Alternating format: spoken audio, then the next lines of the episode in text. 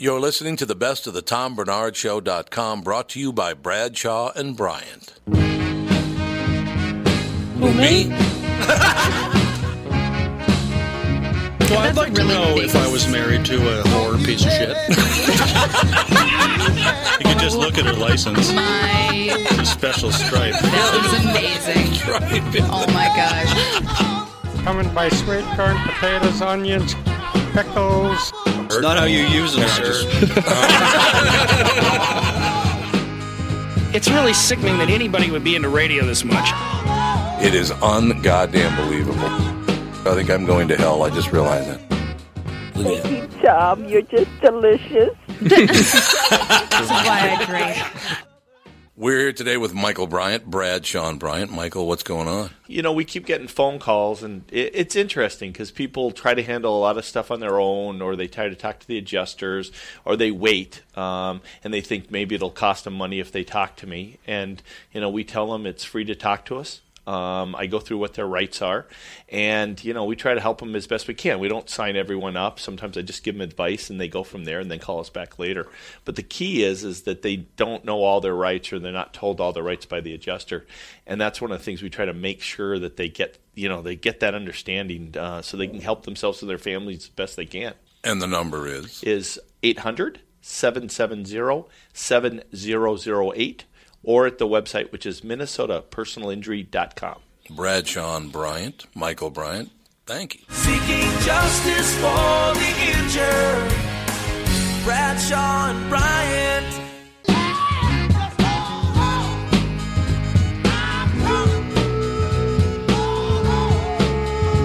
Welcome back, everybody, to another episode of the Best of the Tom Bernard Podcast, brought to you by Bradshaw and Bryant. Kicking off the show this week, we had comedian Mo Alexander in studio, talking about being banned from Graceland. Next on the Best of.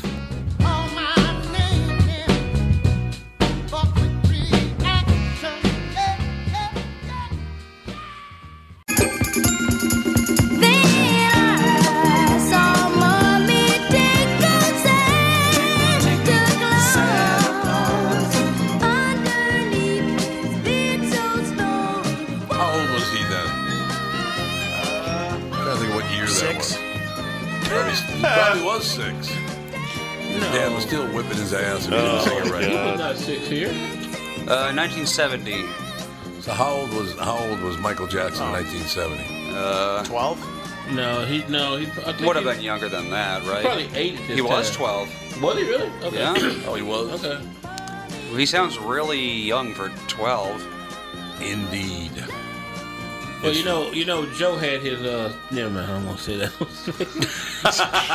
Joe, Joe about had him Joe tied Jackson? tight for until he was like Uh, 22. Oh yeah. Oh, man. Yeah. Oh, it's unbelievable. That that that whole family thing. Oh man, that was a that was a tough road to hoe right there. Oh my God! Do you know? Okay, so BB King was one of my favorite. Well, one of Love my- B.B. King. So uh, BB King and my grandfather were real tight. Um, Oh, really? Yeah, dude. I got a picture when I'm like That's fantastic. three years old, and it's my grandfather, BB King, and I'm sitting right in the middle of them, and I got Lucille. I'm holding Lucille. You're holding Yeah, Lucille? this is- I'm like three. I'm like, oh my God. That's amazing. Uh, but uh, so you know, BB Dad is well, this year at some point. Uh, you know, they got Tito Jackson taking over the BB King band. I know. I don't Tito? understand that either. I have no idea. I have BB no, King to Tito. exactly. I have no idea what happened. The, The thrill is gone away. Get out of here, Tito. Tito, get down. Tito, get leave that boy alone. Tito, leave him alone. Yeah, I don't Yeah, I know don't how think- that's happening. Yeah, that doesn't. That's that's a little odd. Yeah, it is because you know, I'm, as I said, I'm from Memphis, man, and I'm a huge music person. I Yeah. live, I live less than a minute away from s- the, what used to be the original Stax Records. Sax Vote record. Yes, man. right there. Oh yeah. Now I mean, I, I I protested when they tore the building down. oh, you did. I'm not kidding. It was like '89, and they tore the building down because they wanted some little church to go. We're gonna build a community center, and it stayed Yeah. vacant for like 15 years, and then they put put up a museum.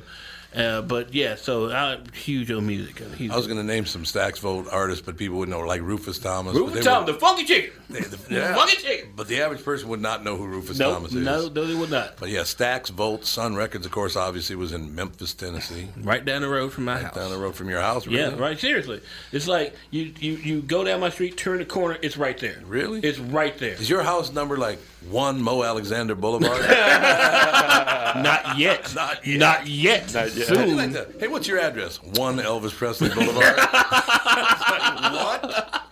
That's my address, man. you ever been in? You you been in Graceland? I'm permanently banned. Firmly banned. Yep. Um, What'd you do now? I kind of scared a lot of old people. Wow, how'd you scare him? Um. Okay. So this was before I ever. no, I'm being dead serious. Tom. This is. I'm being dead serious. This was before I ever did stand up comedy. Oh, I took okay. a yeah. I took a friend who wanted to go, and I'm like, ugh, whatever. Let's go. And um, if you've ever been to Graceland, you've been to Graceland, right? Mm-hmm. You know how ridiculous that place is. It is ridiculous. It's ridiculous. And they gave. They used to give out tours with tour guides. I think they still do if you pay enough money. But uh, so I'm in this little tour group, and I'm the youngest person in the group by like 30, 40 years and uh, me and my friends are, and I'm just like, ugh. And every time they say something, even though I wasn't a comic, I have always had this dark, twisted energy about myself. Yeah. So I made little comments to the whole time, cracking up me and my friends, and when and scaring older white women with blue hair and stuff. and uh, when you get to the jungle room, the jungle room, you can never go in the jungle room because the jungle room looks like a pimp's car from 1972 exploded onto the walls. Got the zebra. It's got the, it's the leopard print all Leopard the way. print, that's what- it's yeah, leopard, leopard print, print. head to the f- floor to ceiling. It's Yep. wrapped in leopard print, and it's the most disgusting thing I've ever it seen. is. It is. And at that point, I just start. I couldn't hold it in anymore, and I broke out. And this is true. I broke out into uh, George of the Jungle, as Elvis would have done it, including karate kicks. So I'm Oh. like George, George, George of the Jungle, George, here be whole, Oh, and I'm doing the whole thing. And this woman falls to her floor, falls to her knees, and starts crying like, Oh, my "He's God. blaspheming Elvis! He's blaspheming!" Elvis!" And I'm like, "Oh my God, for real? This is happening!" Blaspheming Even Elvis. Elvis, she You said can't, that. you can't blaspheme. Uh, Don't tell an old white woman from the Yeah. south that she can't blaspheme with her. She lost her man. Six security guards carried me out Really? of that building. Okay, That is insane. hold How old on, are you- hold how old on. were you at the time? I was 21. You're 21. 21. I am 47 now. And I was the 26. Hold on. So 20 years later, I mean, so 10, 15 years later, mid 2000s, I have some other friends want to go. I'm like, all right, let's see if I can go back in this building. And they're like, they'll never, they'll never remember you. No. So we go to Graceland again, and you got to walk up the driveway. And this little man on a on a on a, a golf court, a little security guard on a golf court comes up, sir, sir, um, you can't be on the property. He still knew you. I am permanently banned from Graceland. Ah. It is one of the happiest things I can say about myself. Yeah. No, no, that's absolutely true. And I'm trying, and see, I want to, I, I don't know, if anybody give me a hookup or going to Paisley Park, I'm about to turn into an old blue haired woman because that's my, that's, I got to go to Prince's house. And I even bring my butt cut out pants. I need to go to Prince's house. Your- You got butt I cut out got pants. butt too? cut out Do pants you? because I really do because I went as Prince like many years later after he had like you know it was like I went to Halloween Yeah, one year as yeah. Prince like uh, Prince fifty years later after he'd fallen off gotten fat and all this other stuff and I had I had the butt cut out of my pants and I had a long trench coat on and I had boots on I had little I, I did the Prince thing royal I did and when I spin around my butt would open up and like ah and they're like ah it was awesome. So I left those. I'm not lying. Somebody, there's pictures of it on Facebook. I'm- I got that. That's ridiculous. I think it's- Now, what's the biggest comedy club in Memphis?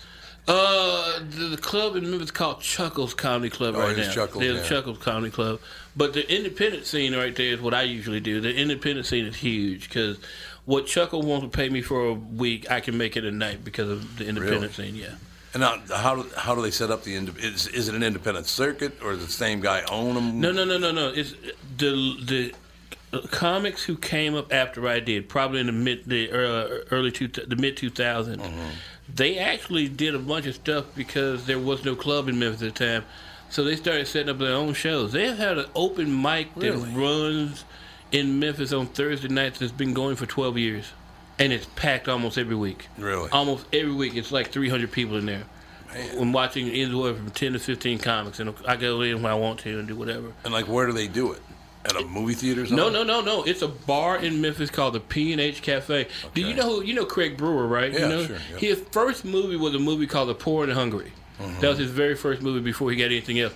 It's about this place, the Really? P and H. Yes, and the old woman who used to own it, who was a character named Wanda, and uh, she seriously, dude, it's just she was hilarious. She had to be like seventy when I knew her, and she had these big, huge May West wigs on and these hats, and she was hilarious. And after she, I mean, that's what this whole she's in that movie, The Poor and the Hungry. Oh, she is. Yeah, so the, Craig Brewer made that first movie about her and that whole little establishment, and had a story with it. And uh, then, of course, he went on to make Hustle and Flow, another Right. Memphis movie. Right. Yeah. So Hustle and flow, God. Mm-hmm. That's been a while. yes, it has. That's amazing. No, th- I mean that's.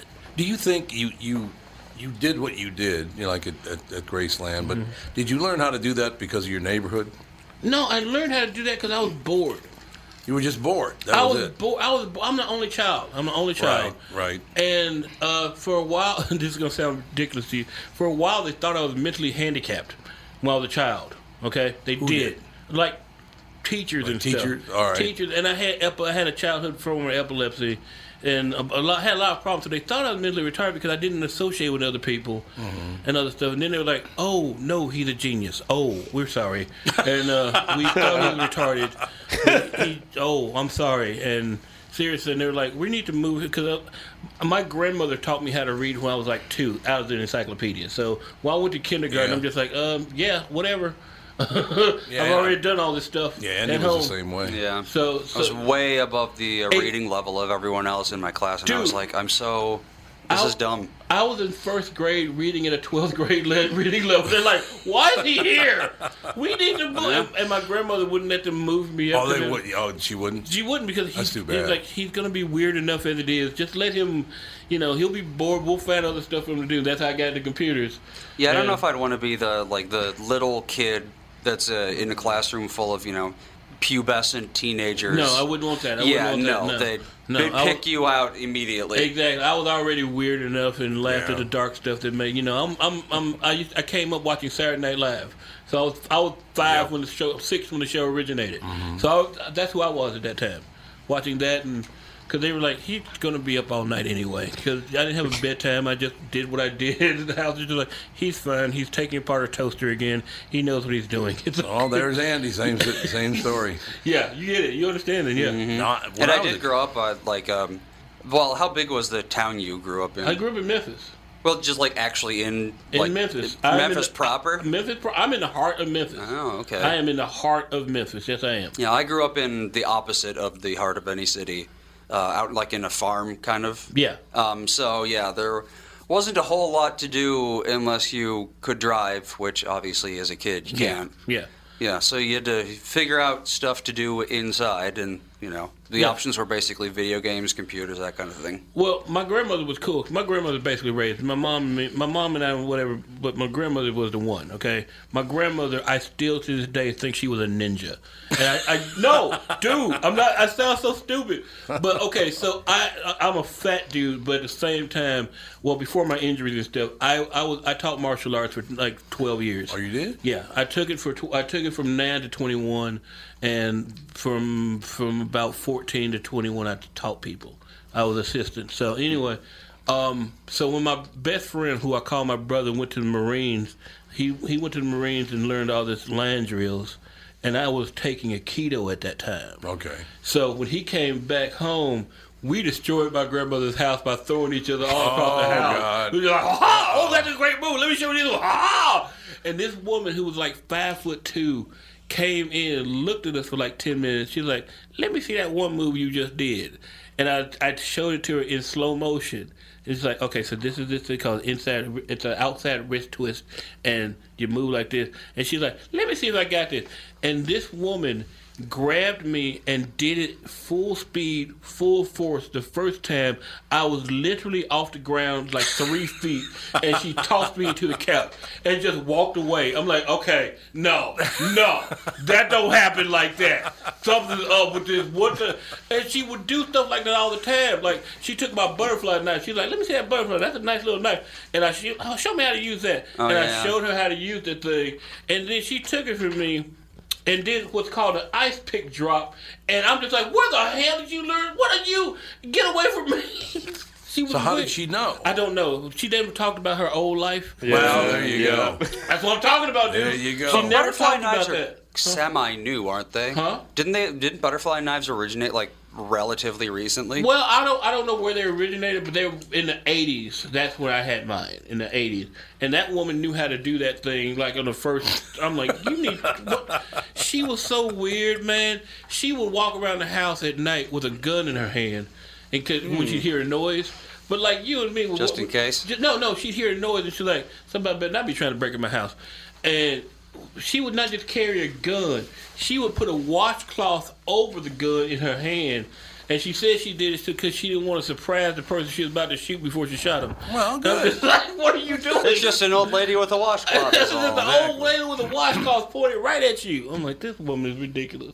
But yeah, How, how big was she? she was five foot th- two, maybe. Five foot two. Yeah, yeah. So when she flipped me and my six foot three, ass, I'm like, what? in the- what- no, uh, uh I mean, cause she went full speed. She just like, let me just, no, just pow. No, that wasn't. You knew how to do that before you met me. I don't know what you just did. No man. doubt about it. See, I, I used to love, you know, growing, growing up as a little, little boy. Mm-hmm. Basically, it was old Jewish men and Big Mama. Mm-hmm. And Big Mama didn't put up. You know, so I know. I most know. people don't know what Big Mama I know is. Big Mom. See, my we, I didn't, she wouldn't. She didn't like the name Big Mom. She No, like, you no, talking I about- would imagine No, not, no, no, no. She didn't like that. She wasn't. She no, her. No, I can't. I, yeah, no. I understand what you're saying though. I loved it. I absolutely loved it. They put up with zero crap from anybody. Yeah. I just absolutely love that about them. When she, uh, my mom and her had some issues with each other, and my mom one day was like, That's her daughter. Yeah, her daughter. Okay. She was like, "When you die, I'm gonna bury you in pink." And my grandmother threw a phone, uh, threw a phone, not an iPhone. You know the big ass house phone. Mm-hmm. Mm, the house phone, yeah. She threw a house phone at my mom and said, "If you bury me in pink, I'm coming back after you. I'm coming back." When my grandmother died, my mom's car died in the parking lot of the church and it was there for two days, and they couldn't figure out what was wrong with it. When I went to the burial, when I went to the funeral, the, the visitation of the body, my grandmother was in a pink casket, Yeah. ki- a pink lipstick, Oh, man. a pink dress, and when I saw that, I lost my mind and went off, and then I started laughing to death because like her car won't start. She got vengeance. She knew. She It's got phenomenal. vengeance. We'll be back in just a couple of seconds. Got one more segment with Mo Alexander. He is at Royal Comedy Theater tonight, tomorrow night, and Saturday at 8 o'clock. Be right back, Tom Bernard Show. Best of the Tom Bernard Podcast. Here comes Santa Claus, here comes Santa Claus, riding down Santa Claus Lane. Blitzen, blitzen, all here's a reindeer pulling on. That was Mo Alexander on the best of. Coming up next, an exciting tale of kidnapping from Doug Sprinthal. Being kidnapped, escaping, kidnapped again, and then escaping once more for good measure. It's a great story. Next on the best of. With toys for boys and girls again. Here comes Santa Claus. Hear those sleigh bells jingle jangle. Everybody's singing. All the bells are ringing out, and it's Christmas. All over. You know what's interesting about Free Fallen's uh, tour? So they're going to be uh, here uh, tomorrow, you said? Yeah. Um, after that, they're going to be in Minneapolis for, at Famous Dave's on the 15th. Then they're going to Iowa. Then they're coming back here. Mystic Lake. Then they're going to New Jersey. Then they're coming back here. Oh my God! why are you doing Are they this? based here? to make as They much are money based as they Oh, so they're can. based here. That's why they oh, come that back must be why. They're based out of Minnesota. here. Yeah. No, there I you just go. figure it's like you know, if you're gonna do so- well, I mean, they're going to New Jersey, coming back here, then Illinois, then New Jersey again. They it's like, play Harrow's a lot in Atlantic City. Oh, okay. yeah, I guess. Well, Oh, they sound They just just like. came back from Vegas. They sound just like them. That's Then they're for gonna sure. be in And they look, they look just like them. Free. So it's called Free Fallen. Yes. And it's at 75 words title of your bar. It's just the superstar bar. Oh, it's just a superstar bar. I just call it the world famous superstar bar. A world famous superstar bar. I, Who- co- I stole and that. who's from, the superstar? Well, I stole that from Mitzi Shore. So when Mitzi Shore Oh, opened yeah, up the yeah. comedy store from day one, she called it the world's famous comedy store, and, and, and it became it became world famous. It did. So um, I'm, It I'm absolutely taking a lesson of taking a page out of out of Mitzi's playbook. Andy, will you bring up the current headlines? I want to see if anything's happened in the Al Franken situation or any more senators. have What now is said. this whole thing about Jerusalem too? Oh, no. Oh, yeah, the Muslims are having a fit. But why is he doing this? Because he said he was going to. That's during newsy, the, though, uh, Andy. They're not going to give you any headlines. Most Jewish people want it, or American Jewish want it done. Bring up StarTribune.com if you Just would, Andy. leave it But why start this up? Hmm? I don't understand. Hmm? I know why. Why? He, because he wants attention. He is the biggest attention hog of any living human. Well, they, Well, a lot they of- just a lot were of mentioning American that Jewish he, people want it. he's Yeah, I know. not No, I know they tweeting do. as much anymore, and he's tweeting like all these positive messages all of a Hey, sudden. speaking speaking of attention seekers, I think Betsy Hodges deleted her Facebook page. Did she? Her her like page is still there, but her personal page is gone. Really? Yes. So I have a question for you. So a lot of American Jews do want Jerusalem named the capital of Israel. Absolutely. Well, all Jews, But basically. They're all Democrats. Why would he care? The ones that I know aren't.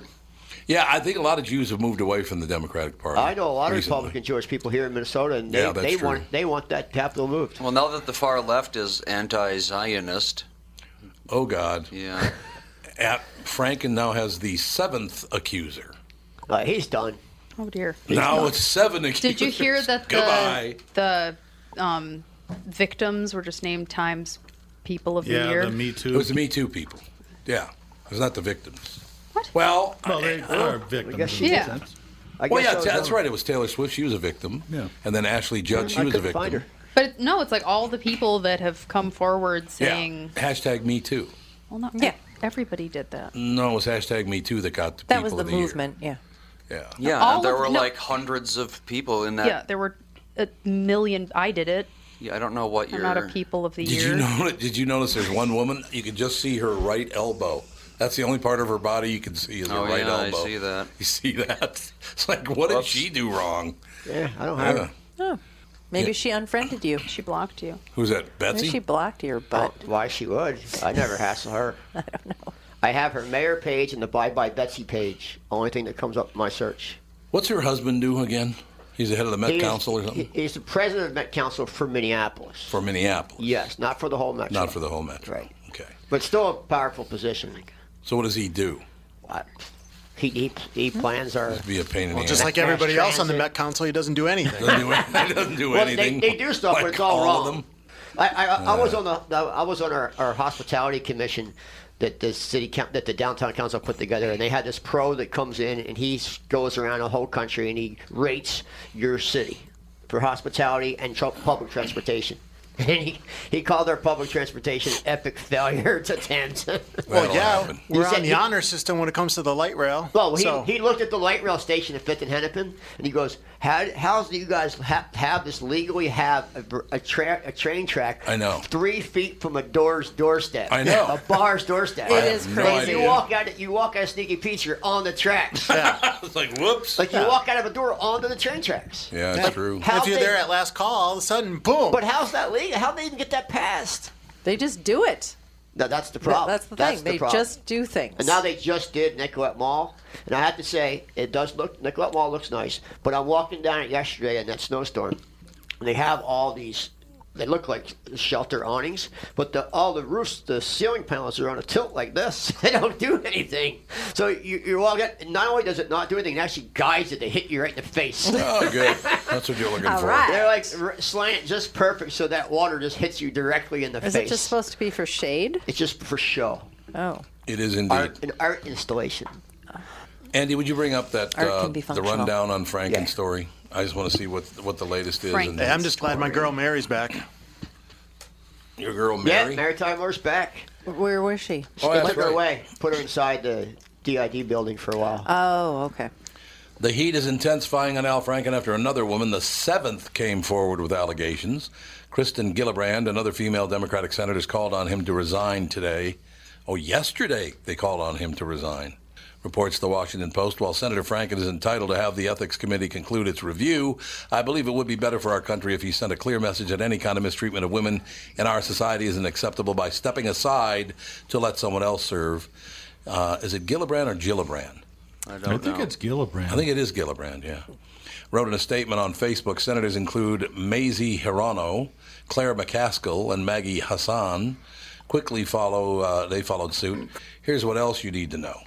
As of this writing, 16 Democratic senators, Hmm. 10 women and 6 men, have called on Franken to resign, including Senator Patty Murray of Washington State, the Senate's highest ranking woman. As calls for his resignation swelled, Franken's office announced the senator will make a statement on Thursday. He is done. Elizabeth Warren was not on that list. Of course not. No, I know. She's she is I'm the kind of biggest surprised fraud at on that, earth. actually. I, Well, I, be I can smart. understand why Klobuchar is staying out of it. It's kind of a home. Well, it's not about state her. Thing. It's not about her, so why would she comment? One thing I will tell you about Amy Klobuchar, unless it's about her, she never comments. I'm not saying she's a bad person. She's just pretty important to herself. I think she's a bad person. Is she a bad person? 'Cause I- uh, I, don't I know don't her know. that well. I don't know her at all, but as she comes across, it's pretty self-centered and Yeah, well, doesn't she really is care self-centered. about the That's greater true. good. Well, do, do any of them? Not many anymore. Not that Not I many anymore. I don't It's see it coming anymore. Very rare. I don't see it anymore. The people actually care about the, the common Joe and Josephine. They're Sorry. becoming albino Don't albino say, raccoons. don't say that next time you have dinner with Paul. Why? Who's he like? He's a huge Amy Klobuchar Oh, I know. But fan. he did a TV TV show. well, it's or a because TV she commercial. saved his ass. She saved her ass. From what? We got a letter from General Motors during the uh, bankruptcy. They were going to pull the franchise in Bloomington, and Oh, we're is that right? freaked out. We're the number two dealer. Uh, Why would deal- they pull the franchise up Because they that were dealership? they were crazy. I mean, they didn't Oh, know what they God. were doing. So she called up Amy Klobuchar, and she she and her staff went to work. She was the head of the Commerce Commission, and Yeah, I remember a that. week later, she got Paul and Andrew out in Washington D.C., and then she just barbecued the CEO of General Motors on TV. How long ago was that? Well, it's in the recession during Oh. when so they eight years, bankruptcy, eight years two thousand and nine. Hey, did you tell uh, L.A. Nick you can't give him a ride home? I can't give you a ride home. Serious? Yeah, you gotta give, you gotta give me a ride home. It's snowing? yes. How much? Snowing, snowing. It's it's it was snowing when I was walking That's over. why, you, Oh. Dad, you need a car that can drive in the snow. Why? I'll be. I wonder where you could buy one. yeah, I wonder where I You can have the get whole one. month of December, I have and nowhere then when to put you it. come Driving a back, two-seater? I have nowhere to put it. We, we have three garage stalls, but Mom just- filled one of them up with all of her treasures. If you're not driving the Mercedes, I can give you a ride. I got the Durango. Don't worry about it. I can't walk in the snow, dude. that's why you drive a Just Subaru. change my name to Uber. Uber Nick. Excavado Overtime. Uber. Your new name is Excavado Uber. I drove cab for four years. I, I Yeah, you actually did. enjoyed it. Hey, did you see a cab just got robbed? What? You see that footage? No. Yeah, blue and white, Got robbed where? uh, north side. How do you Gee, rob it? really? How'd that ever happen? But the, but the, the driver fought back with a pair of scissors. Oh, Stab, stab. Yeah, so the first guy pulled I out. feel like driving in a cab in North Minneapolis, you have to be prepared for. So first that. guy Yeah. pulled Yeah. Anything. First Yeah. guy pulled a gun between Oh, the seats, and the God. cab driver Oh, swatted him God. out of the way. And then the next guy pulls a knife, and then the cab driver pulls out a pair of scissors. I love this cab Fought driver. back with fought back and got got him out. Can we can we get him on the show? Um, I'd love to get him on the show. No idea. Did I ever tell you my cab driving story? W- Which one? When you drank a lot? No, no, no, no. It's probably, probably everybody has like four great stories. This is Oh, one. I of my four. suppose, yeah. So it's winter of '79, and there's a cou- there's a, a couple that are robbing cab drivers, and they're stuffing them in the trunks, and then calling the cops and saying you can get the guy out here. So, and they're all coming off the Dayton stand, Seventh and Hennepin. Right. So I, I pick up this couple over by the Hilton, and sure enough, we're in South Minneapolis, 38th and Park. Go in an alley. Guy sticks a gun right in the back of my head. Oh, Offers, my Give me your God. money. And I'm, not, I'm, not, I'm freaked out, but not concerned because I figured that's the same people, and they haven't really hurt anybody yet. But it's 20 below zero, so they stuffed me in the trunk. We're driving What? down what Where- turn? No, where was this? stuffed Well, you this in the is- trunk? Yeah, you so know, we're that's what they at did to 38. everybody. Just Shut up, let me tell this story. so we're at 38th and Park in South Minneapolis. They stuffed me in the trunk, and it's colder than hell. And I'm Now, thinking, we should point out that you're not exactly a tiny guy. well, and but this was a LTD. I mean, Oh, that's it back, was. it's Okay, okay. 1979. All All cars right. were enormous. Yeah, that's true. But it's cold in there, and I'm thinking, you know what? I'm going to get out of here And next time he stops, I'll just jump out of the, the trunk. So I pull the tail light out so I can see, and it's got a wire that goes to the trunk latch, and so I short it out inside another one. And I'm, my plan is just to hold it shut. Doesn't MacGyver. work. We're driving down the cross town, as it turns out. The trunk flies open. He pulls over, sticks a gun in there, and says, "Do that again, I'm going to shoot you." Slams the trunk. So we drive around about another 20 minutes, and I don't know where we are. We're in the short north side, as it turns out, like Glenwood somewhere around there. Yeah. Yep. And I hear him talking. I can't quite hear what they're saying, but the woman gets out, leaves, and he drives a little bit farther, and then he pulls over and he gets out of the car. And I'm waiting for, you know, I think it's a long time, but it's probably a minute. Well, he's turned the key, the lights off, so I can't. I can't uh, electrically open the deal, but there's a snow brush in there, so I jam out one of the taillights, and there's three like 12 year old girls in front of this neighborhood grocery store. And I'm like, come on, okay, come on, let me out, let me out. And they're, she goes, how do I let you out? I said, in those days, we left a key sticking in the outside of the trunk with a chain on it. So, you know, Oh, it'd be easier to really? get, you know, luggage Huh. in and out at the airport. So they let me out of the trunk, and I just get on my feet. The guy comes out of the grocery store with a bag full of money, his gun out, Oh and a mask God. on. And he's looking at me and he's looking at the girls. He goes, Get in the trunk! So it's back in the trunk we go, and now I'm starting to get a little bit concerned. Yeah, I would Yeah. imagine. So we wind up over in what was the old projects what- behind Munsingware, The like Bryant 4th and Projects. Bryant. They're yeah. called Bryant Projects, yep. Middle of the street, he says, All right, get out of the trunk. And he's standing Uh-oh. like this far away, and he's got the gun like this. What kind of gun? I, it was a revolver. A I- I'm not a gun gun guy, but type. it was the kind that can kill you. Mm-hmm. The kind that can kill you, Yeah. yeah. So Yeah, I'm it's a- thinking, Not a and now I'm re- pellet I, gun? I'm scared, and I'm thinking, I got one chance. Maybe I can knock this gun out of his hands. Blah blah blah. blah. All of a sudden, before I can do anything, he goes, "Get the f- out of here!" And he threw the keys at me, and he took off running. Oh my God. Oh my gosh. You just cursed on the air. I did. Darn it. You did a few times, but I got Shoot. Melina's got some editing to do so now what's because going of through your Doug. mind the first time he said, "Get in Well, the trunk"? Well, I mean- because they, they've done this like five or six times before. You think it was the same people? were try- well, yeah, it was a young black couple in downtown Minneapolis right before Christmas. That's when c- robbery goes up around Christmas time. yeah, a lot especially of people during- are losing their, especially are during getting a their mail recession. robbed right now. Right. Tons of people are. So I- you know, I Stay was away I from was my worried, but you know, I'm also 19 years old, and you're kind of bulletproof when you're 19 for the most How part. scared would you be today? Well, I wouldn't drive cab today. What do you think? I'm saying if that happened to you today, you'd be pretty scared, huh? I don't know. Well, You'd yeah. be dead probably. But you know, you can only keep jacked up for so long. So I'm in the in. I did get a little concerned when the trunk flew up in the crosstown, and he waved the see gun at that. me. I'm like, yeah, this- I could see concern. better rethink this a little bit. That's a, that's a dangerous profession. It is. It Yeah. absolutely is. It wasn't too bad back then because they had they had It just. wasn't inve- too bad except for my kidnapping. yeah. But really, they Other had, than that, they it had was just. great. in- remember, it Got was the kidnapped 70s. three times in one day. Was, wasn't that bad? So they just they had just invented crack, right? And that's you know so in the eighties Oh, it's things a got crack really suite. really bad. So you were into that? No, Made it way more fun. I was strictly a heroin dealer. That's all that I would do. I was totally into natural. Did the crack sweep literally come through Minneapolis like it did South Florida? And... Oh yeah. Oh yeah. Oh yeah, absolutely. Is it Well, really- it destroyed the Bryant project. Yep. I was That's in right, West that Palm when it neighborhood. came through, and it, it really West Palm. It took down Dixie. Like if you were on the west side of Dixie, it was just boarded up. The only thing that survived was the east side of Dixie survived. Mm-hmm. You're right. It- Yeah, it's West still- Palm was a bad It still place for hasn't a been while. covered. It's, the it's west coming side of back. Dixie It's still, definitely coming back. It is coming yeah, back. It is finally, coming back. Mm-hmm. but it's been 30 years. Yeah. It has. It's been a long time.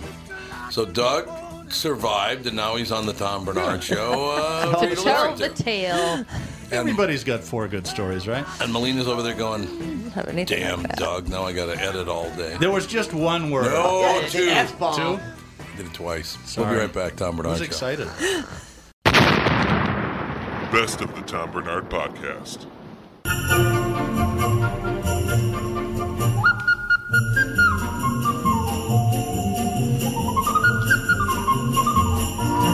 That was a tale of danger and intrigue from Doug Sprinthal. Coming up next, closing out the show, we're opening up the old vault.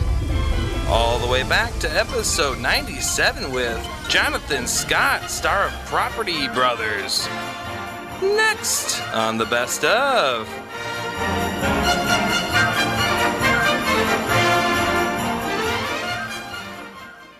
Our special guest on today's show, Jonathan Scott. Woo! Jonathan, how are you, sir? I think you can do better than that. I think, I think we should be bigger. All right, here we go.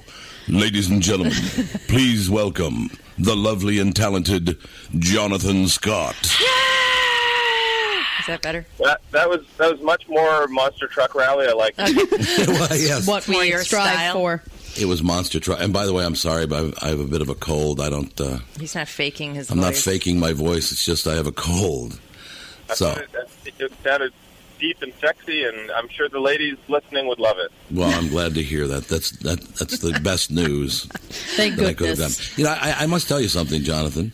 Um, watching your shows, and first of all, HGTV has been around, you know, for several years, and and my wife, my daughter, watching all these separate shows, and so now I. Um, when we're not around. when, by I, the when way. they're not even around, I caught you. Like my, my wife, well, Watching they do HGTV. they do catch me. I mean, that's the, here I, I'm sitting at home by myself. I, you know, I got a 26 year old son and a 24 year old daughter, and I'm sitting at home. Oh, what are you doing, honey? Well, I'm just watching Jonathan and Drew here. Just be quiet. The, the problem is when they say when your wife says, "Well, I'd rather fall asleep to Jonathan." That's when you know there's a problem. so right now, this is okay. yes, it's absolutely true. No, but I got to be honest, as a guy, you know, because I, I'm not assuming that, that a lot of women watch uh, HGTV, but but as a guy, Yes, we do. you What? can. Well, yeah, he doesn't I- want to assume. I'm just- I don't Because when wanna you assume. assume, you make an ass out of you and me. Exactly, but in, in any case, I'm fascinated. You had a show on, well, you had a, a marathon a couple of days ago on HGTV. Property There were Brothers several. Marathon. There were several s- shows in a row, and what's funny is I, I'm not handy at all. I'm like the worst on earth, And he's not lying. and I'm not lying He to put you. in a new light bulb the other day, and it was a big deal. We And were he- taking and he t- pictures. yeah, he tweeted about it. Thank you so You much. turn the house down by putting a light bulb in. I don't get it. well, it was not easy. I tried my best. So, Jonathan, by the way, my wife Catherine is on the show. Our Hello. daughter Alex and our Hello. son Andy. Uh, We do the show together on a daily basis. But y- you went to this house, and there was a, a guy with a shaved head, and it was a guy with the '80s lighting in his hallway. You know the show I'm talking about? Uh, that that would be a while back. Yeah, Yeah, That's yeah. what I'm talking about. That guy, if I would have been you, I'd have punched him. N- he Well, I've, I've learned something the hard way uh, that it doesn't bode well if I'm punching clients because they're free. Probably not. So, Well, I mean, and your brother too. Uh, you go from house to house to house. I don't like this. I don't like that. I don't like that. I want a detached garage, but it has to be really detached. Well, this one is detached. It's got a breezeway. Well, that's not really detached. I'm like, Jesus Christ! I'm going to fly to Vancouver. Yeah, I feel like your show is you deal with the most difficult people out of any of the HGTV shows. I find myself most of the time being like, these people are obnoxious. How do you deal with them? well, let's be honest. If it's it- you know the biggest investment of your life, uh, you you probably want to have some input. And uh, Right, you know, that's ev- everyone always says, you know, you say, "Oh, I would never be like that." I, would never, I guarantee you, if I talk to your realtor, you did something that was annoying. so I don't I don't mind. I put myself in their shoes. I've done it a million times. Um, and most of these houses we filmed in either Austin, Texas, uh, or we were filming in Toronto. Um, and it's the same. Wherever we're filming, we find we get different characters, different people, but the the basis is the same. People want their dream home. They're sort of living in the clouds. They don't know what they can afford, and they definitely don't see the potential in a house that needs some fixing up. Well, I'm sure that's true, but I was shocked at this. part- And I'll get off this episode. I, I don't mean to linger, but it just shocked me because, first of all, it's revealed you have cockroaches, dead cockroaches in the walls. then you got a leak. This leak has got mold everywhere, all over the place. It's, un- it's unbelievable. Then we found a dead rat in the ceiling that bit chewed through some wiring, and then you show the carcass of the dead rat. and I said, "What? What? What you got next? Is it Wolverines or what the hell? You, I mean, how could you not know you had all this stuff in your house?" I think we need to move you past this episode. Yes, you do. I'm really you the light in another episode. Yeah, no, I, I will admit, this is how I get my thrills because you know sometimes they're long days, boring painting, doing exploring, whatever you're doing. So if I could show a petrified rat carcass to somebody that's living in their house, hey, I'll do it. Mix it up. Well, it looked kind of ghostly, actually. It well, the, the fight. It sounds horrible, but the funny thing was, you can see that it was stuck in the position of biting the wire. That it oh God. You have this huge rat nest in your ceiling, and as a matter of fact, there's a petrified rat up here. So I'm, I'll, I'll give you a little insight into that episode, something that we didn't show. Oh, good. Uh, so that episode was filmed in Texas, and uh, the the homeowner, I guess, had a raccoon living in the wall. Right. And it had been in there, and it was making a mess. And it was digging around, and uh, I guess at one point he was so fed up that he just pulled back the paneling on the wall, stuck a handgun in the wall, and started firing. at rounds What? either to scare it away or to solve the problem. But, uh, yeah, that's, that's, that's not the best way to prevent getting holes in your plumbing. Yeah, they put holes in the plumbing. Oh I, I, again, the patience that you two show on that on that show, it's amazing because, and I understand why uh, you know if, if you're in a mess like that, and the wife would come home and you're right the, in the middle of the remodel, and she's seeing the roaches and the rat and Yeah, the, that's there was something else too. It was not only mold and rats and cockroaches. There was one other element that I'm like, holy god. Um, I, th- I think it was the possibility of a raccoon. I think that But they she just- said something about the raccoon. She just said, I, I don't I don't want to be here anymore. I don't want to be around this. Yeah. Now, that part, Jonathan, that, that's got to be pretty. Uh, Kind of a, a touching thing. This woman, well, I, I, I was raising my little baby because they had a cute little kid, and they were raising their little kid around all this filth and garbage, and But they didn't know it was there, but though. they they said they didn't know. So I'm going to go out on a limb here and guess that you don't like to get your hands dirty. I, not at all, man. And so Drew's probably your favorite brother. Yes. No, no, it's not true. at- No, that's that's actually not true at all. Because I admire people who can work with their hands, but by the same token, Drew. I mean, when they, he took him around, those guys around to look at houses. I, I- sorry, when he took other people, I told you I moved. I moved on from that episode. So now this is a different couple. He's taking around. Okay. Yeah.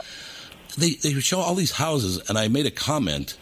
The first house I went to, I was like, "Really? That house is only seven hundred thousand dollars? That's a really, really nice house." And they're on TV going, "I don't like this place at all. Uh, The kitchen's too old." Blah blah blah blah. I'm like, "Man, I don't know where you were. Um, You must have been in in, in Texas. Or, or is housing cheaper in Texas? Because it's not cheap in Toronto, is it? Yeah, it's it's hard for people to re- understand. You know, when we're shooting in somewhere like Toronto, I can get the exact same property in Toronto, um, in Austin, Texas, for a quarter of the price. Right. Really? Or in Vegas. We live in Vegas, so you know, the same property that I can buy at home in Vegas, it would cost me yeah four times the price to do it in Vancouver or Toronto or you know New York or something like that. So it's uh, it's it's tricky because the, the ideas are the same. You know what we're trying to do, the methods we do to approach getting a home, um, but obviously the, the the budgets and the price point are quite a bit different. I would see these houses, and, and they would go from house to house, and I'm like, "Well, now this house is six hundred twenty-five thousand dollars. It looks like it, it should be worth like two million. I mean, to me, 'cause me, because Minneapolis, St. Paul uh, housing prices are not low either. You, you, the Yeah, house they're here, really high. the housing here is very expensive. But so, so I would, I sit there, and you're you're back working on their old house, and Drew's got them in the new houses, and I, I just want you to know the frustration that you cause this guy sitting back in Minneapolis because I, I I just want to come down and be like your security. It's like, I'm gonna have Well, to. I, I'm not trying to stress you out. and, uh, you know, I, I while I'm in, you know, in Minneapolis, I'll uh, I'll offer a free shiatsu massage. Like, I'll, I'll walk across your back. That'll chill you out. That's cool. No, I think he can take care of himself. I have to ask. Uh, this is the number one question when I um, tweeted that you were going to be on the podcast. They, uh, the women, they all want to know: Are you guys single? I'm sure you Wow. get this all the time. What what's it what's it worth? My Some valuable information here. Uh, I am I am single. Yes. uh, And, uh, Drew is dating uh, a wonderful woman, and uh, so the great thing is she cooks all the time for him, so I get all the free meals and stuff like that, and then I don't have to put up with anything else. Oh, So nice. good. That's a nice touch. How how do you guys? I mean, you're brothers, obviously, you're identical twins, uh, but but you do communicate very very well on uh, you know on Property Brothers. It would seem that you guys hit. You must hit bumps in the road. It's like, well, no, uh, you know, I don't, Drew, I think you're wrong, or Jonathan, I think you're wrong about this. But I haven't seen much of that watching the show. Yeah, we, we we communicate pretty well, It's usually because I use smaller words. And, uh, I have no problem picking up on that. Uh, no, we have a no BS policy. We we tell each other that if there's something that's bugging us, we get it out. We don't, you know, create those awkward, annoying situations where you're frustrated with each other. And um, you know, at the end of the day, when it comes to the design side of things, that's that's my my game, and that's what I've been doing for a long time. So Drew will just give me the, the free reign to, to run with my ideas. But, um, you know, he knows the market inside and out. So if there's something that he said should be in a property, um, I trust in his judgment. And, uh, yeah, our, our business relationship has, has flourished because of that. You know, we just, we don't, you know, get stuck up on something that, you know, people always say it's, it's difficult to work with family. You know, you're going to argue, you're going to fight. It doesn't work. Our family, there's no drama. Everybody's brutally honest with each other and it works. See, that's a nice. That's a very very nice touch. Good parenting. Yeah. Oh yeah. Hey, what's this whole thing about you being an illusionist? You've created some illusions. Well, how do you think I actually get these designs done so fast? It's all an illusion. Smoking I, uh, yeah, I'm an illusionist. I used to perform in Vegas. I, I started performing as a kid and won all kinds of awards, and I love performing live on stage. And uh, so that same creativity is uh, well, actually, that's how I started building too, because I used to build my own props. I did all the woodworking and and uh, the metalworking, and so that segued into the creativity of doing these designs on houses. And when I went after university, I went back to school for construction and design, and um, sort of took our, our business to the next level. But I still perform every now and then on the side. And I enjoy that. Jonathan, do you know Louis Anderson? I don't know him personally. I know of him. He was raving to me about you uh, several years ago. He said you have got to see this guy. He, Oh, really? he- oh, yeah. He was just raving about how, how, how what a talent you are. Uh, it's probably because I have uh, blackmail photos of him, and so I, you know, yeah, that's try to say good things about me. No, he was he was very complimentary, but uh, it's another thing about watching your show is you go through and do the, the uh, rebuilds of these properties. People are living in these properties, and they go. I'm looking and it's like, oh, it's kind of a dump, you know, whatever. Nice. But then you you go through the whole thing and you stage it and you you do all the repairs you need to do and people's showers seem to be always all, the showers always screwed up somehow and then you make these magnificent showers in, the, in their old space. And then at the end of the show, you go, "Well, I think we're going to do pretty well because it only cost thirty-five grand." I was like, "I couldn't get like a toilet cover for thirty-five grand in Minneapolis." Yeah, Exaggeration. people don't understand. They when you're watching the show, so on Property Brothers, you only see three to four rooms. So the the budget and the timeline that we're we're dealing with on the show is only for those three or four rooms. And we generally do the entire house, but we don't film the rest of it for the for the network. They only want three or four rooms, Um, Right. and even at that, I don't charge for my time. Drew doesn't take a commission, so um, yeah, it's, it's the budgets that you know we try to make them as as realistic as possible because this is what people are actually paying. Taking into consideration, of course, that they're not paying for my time, which generally, if I was a contractor, I'd be billing for my time in addition to all of the other trades. So it's it's fairly accurate as to you know all of the other expenses for the plumbers, electricians, the material, things like that. Um, but yeah, you, you, you're not paying for me, and sometimes I can get some stuff for free for them as well, and that just is sort of like a cherry on top. Well, then you, we go. Go ahead. I was just gonna say you, you go to these different shops. Uh, uh, I don't know if they're bargain shops or what you would call them. Some antique stores. Some of these are like reclaimed furniture stores, whatever. Looking for things, and they they end up being really really nice once you recondition them. Oh, there's, there's so much beauty. I mean, and a lot of the, the products that we uh, use or, uh, today, they're, they're not built like a lot of furniture pieces. They're not built as, as good as they were back in the day. Right. You know, you know, it's nice if you can find some some old piece, some antique piece. It comes with a little bit of history, and you know, I don't know how many times clients say to me, "There's there's no way, there's no way that you could do that. It's not, it's never going to look good." I have done this so many times. Watch the show. Stop questioning me. It'll look good. Yeah, I mean there there is a lot of that when the husband the husband does say, ah, you know that's well, you and Drew will come to him and say your house is worth two hundred and twenty five thousand dollars. Oh no, that's way under market value. That's you're wrong. It's way way under. Then they start finding like you know forest animals in the walls. So, uh, and they just don't believe you when you tell them, no, no, this is really how much it's worth right now. It's not what it'll be worth later, but that's what it's worth now.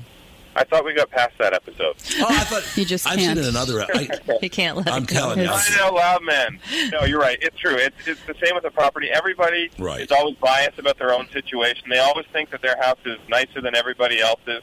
And if you have a realtor that comes in or a contractor that comes in, and you know they're just blowing smoke, it's, it's not helping you. This this is a major, major investment, and you want to get the most money out of it. So somebody's saying, "Oh yeah, I I think I can get you, you know, four hundred thousand, five hundred thousand for your home."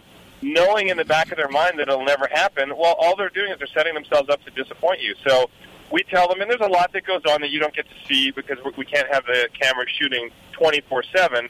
Um, but we tell the homeowners, you know, to be honest, we're going to come in here and we're going to be brutally honest, and some of this is going to be hard to hear, but you have to hear it.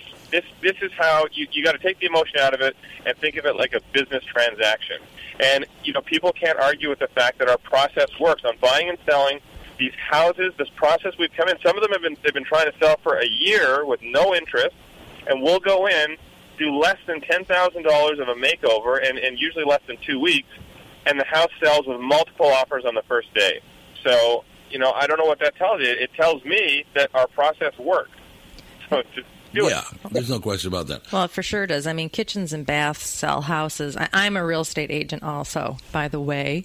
And the hardest part of the job to me is telling people what their house is worth because they just, they, like you said, they're emotionally attached to it and they think that their house is worth much more than the identical house next door. it. Yeah. Yeah. And so the, the funny thing, you know, I, and we have a lot of things that we've done uh, over the years, strategic marketing, things like that, that really helps. And we like to use technology. We have cutting edge technology, both on Property Brothers and in our real company. But um, I always said to people, you know, they said, well, this house down the street sold for this, and, and my house is just as nice as that, and this one down the street sold, and it's just as nice. I said, okay, well, walk me through this. If I'm a buyer and I'm coming into this community and you tried selling your home, if your home is the same price basically and just as nice as all these other ones, what's going to make me put an offer on your house over top of these ones? It's not going to be the high tension power lines running through your backyard, and it's not going to be the massive, you know, marijuana grow up in the basement. No, these are the things that you have to take into consideration. Yeah, I do have to ask you. It's a great way to supplement your income. Yeah, I would imagine that's true. Uh, one question is kind of a kind of a uh, HGTV rookie. But, You know, I've been watching for several months now, but now the show the show that I was sitting the, the mar- watching the marathon uh, uh, was called Buying and Selling, right? Okay. Now, there's a, is there a different show called Property Brothers, or is it the Yeah, same show? It's a different show. That's that's what I thought.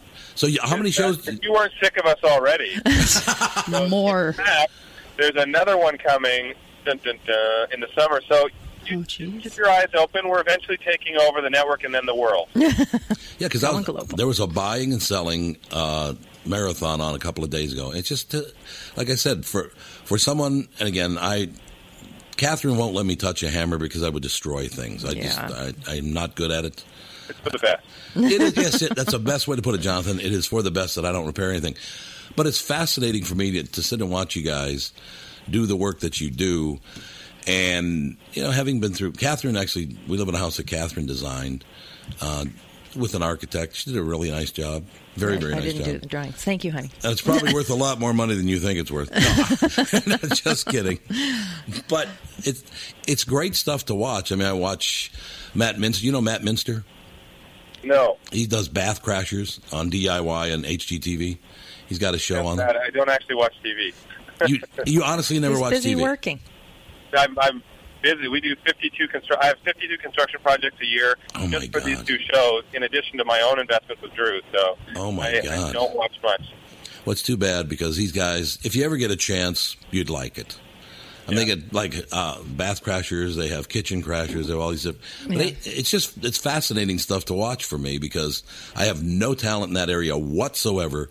Like the way you stage uh, uh, houses, the way you and Drew stage houses is fascinating to me because the first pictures I see, the house looks terrible, and then we get to the end, and it's like, my God, uh, that's that's like wonderful. I feel like we're having a bromance. yes, yes, that's exactly right. A little Catherine. excuse me. Our uh, our show is uh, I'm getting so emotional here. uh, our show is uh, the most male viewed show on the network, which is great. Yeah, I could see You know, that. obviously, our predominant audience i- is female, but uh, we we have really expanded the, the viewership of HGTV. We've brought in a younger viewership as well as more men, and it's, I think it's because our show it's not too stuffy. Uh, we take the job seriously, but not ourselves. So we have a lot of fun and. And online, if you go on to hgtv.com, there's all kinds of web content that they put on there, funny behind the scenes stuff, um, and it shows you a different side too. So that's something that I usually recommend that people go on and, and check that stuff out if they want to see what, what happens when the cameras stop rolling. Why don't you do me a favor too? Um, and you can just throw, as an aside, not on camera, but just when you, you bring the the wives into the house, the women into the house after it's been staged. Could you tell them Tom in Minneapolis does not want to hear you go? Oh wow! I know. It's like wait, you have to seriously shorten those sentences up, lady. But so th- these are the things that we hear all the time. Wow, or is this the same house? Yes. These are all things. And the funny thing is, so ma- the majority of the people that we have on our show, on, whether it's Property Brothers or Buying and Selling, um, you know, we have a network of realtors that are looking for people who are, you know, fitting that scenario. And these are people who have not seen the show. So it's a little easier to surprise them with the format because they've never seen the show before. Right. Um, you know, some of these people have seen the show, and so it's a different approach. But even when these are people who have never seen the show, they've never seen another family react, they say the exact same thing. So I know. it's ingrained in our minds, I think, the same few words. and the women always put the uh, they always go, "Oh wow, wow." Well, you, you know, there's an A at the end of that. I didn't know that. See, I, I've, you know, I've been in the business my whole life. I, I had no smallest things wow, bother you, wow. honey. For you and I, it's silent, yeah. Yeah, it's good. si- Yeah, that's right. So for you, I mean, it would be a silent letter. Well, you're uh, doing a stint at the Mall of America, right? You're coming to Minneapolis. We are. We're going to be in Mall of America. I was laughing because somebody said to me last last weekend because Drew and I are very uh, interactive with our fans through social media. So if people want, they can always ask questions. We answer the questions directly um, on our Facebook and Twitter. And uh, somebody messaged me the other day at uh, Mr. Silver Scott, and they said, uh, "I saw you at Mall of America. I was so excited, and I, I didn't have time to take a picture, but I'm just glad that you're in Minneapolis."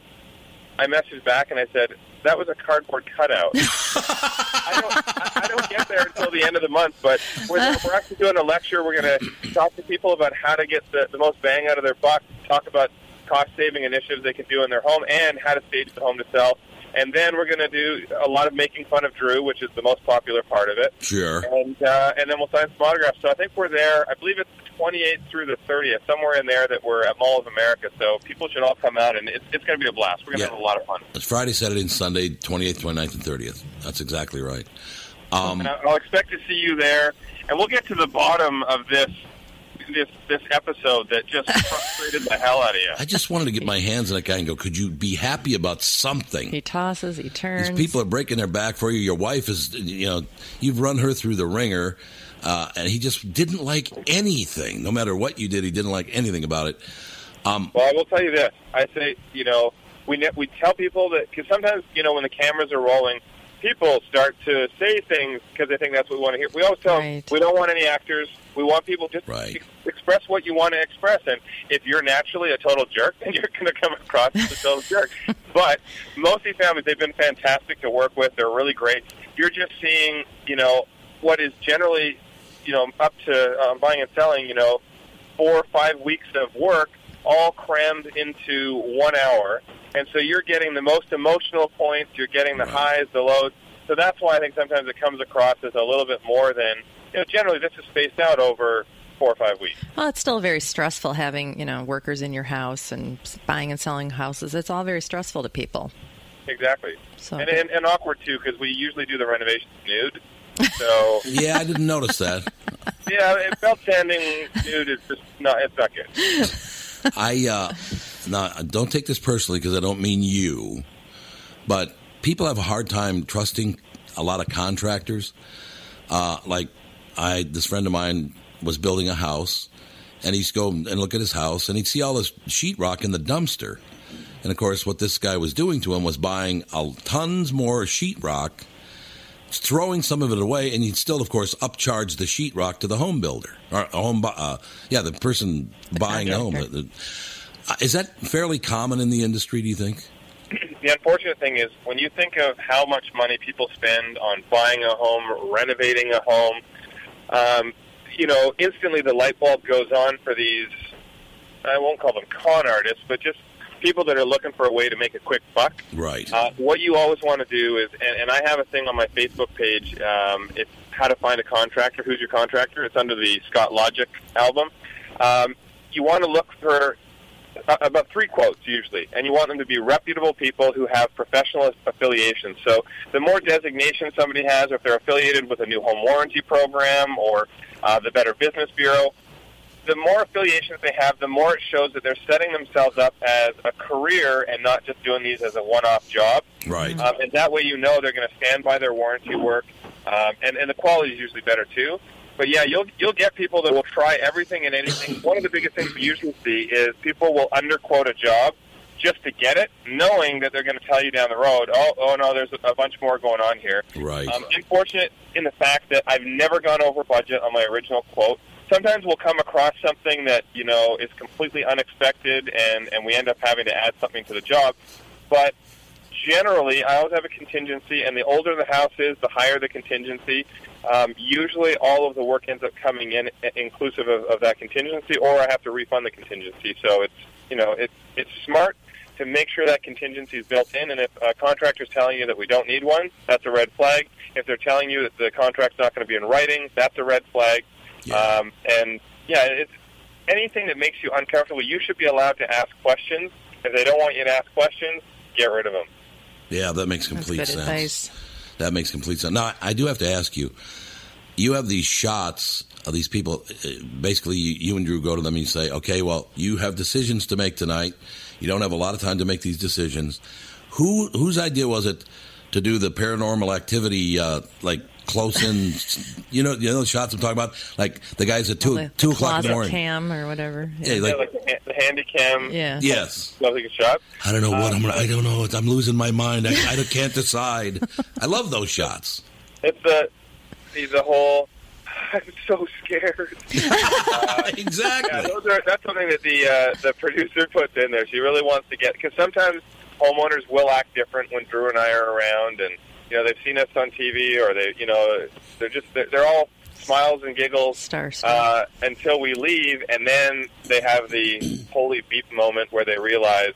I, I- I own two houses all of a sudden. I need to sell this one. Yeah. So yeah, that's that's the confessionals that they get.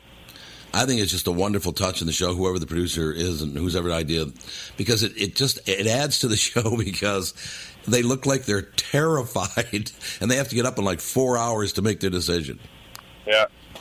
yeah. It's We fascinating. Like to put the fear of God in them. The fear of God. Oh, there it is. I have to put a big close in for you now, Jonathan, because I, we did the big open, so we have to put the big close in there as well. Now, I, I want you to know seriously that I, uh, the entire family enjoy really enjoy the show. I, and like I said, buying and selling, I watched the entire mirror. I think I watched like seven episodes in a row. I, you know, you were sick of me by the time I was wa- done watching them. I could sense it. I'm like, "Who's this guy. I said, "Would you, sir, turn your television off? We're sick of doing this for you. Go away and do something else." But no, the show is very, very well done. You guys come off very well. You come off as very knowledgeable, uh, very patient people. You're much more patient than I could ever be. Uh, it's the show's just done very, very well. It, it's done. I'm actually I'm being ordained as a saint. pretty soon, So Saint Jonathan. I think there already is a Saint Jonathan. So how about Saint Silver? Yeah, that works. That's you can do- You can do Saint- you can do Saint Saint Silver. So again, Mall of America on the 28th, 29th, and 30th of of the month. You'll have a good time uh, out It's there. going to be one big party. Yeah, you will. You'll have a really, really good time. Very receptive audience, uh, and you have a lot of fans here in the Minneapolis-St. Paul area. Absolutely, no question about that. That's, this is our first chance to get out there, so I'm expecting to see. Uh, it'll be a great first impression if everybody in the city shows up. I think everybody will. There'll be. Uh, I have heard. Last I heard, there are 3.4 million reservations. So you're good to go. Perfect. Jonathan, you've been a real gentleman. We appreciate your time. Thanks a lot, guys. Great, great Thanks talking. for coming on. It's the most wonderful time of the year. Skip the cookies, just leave Santa. Episode of the best of, brought to you by Bradshaw and Bryant. Great clips this week from Mo Alexander, Doug Sprinthal, and Jonathan Scott. Thanks for listening, everybody, and we will see you next With those holiday greetings and gay happy meetings when friends come to call.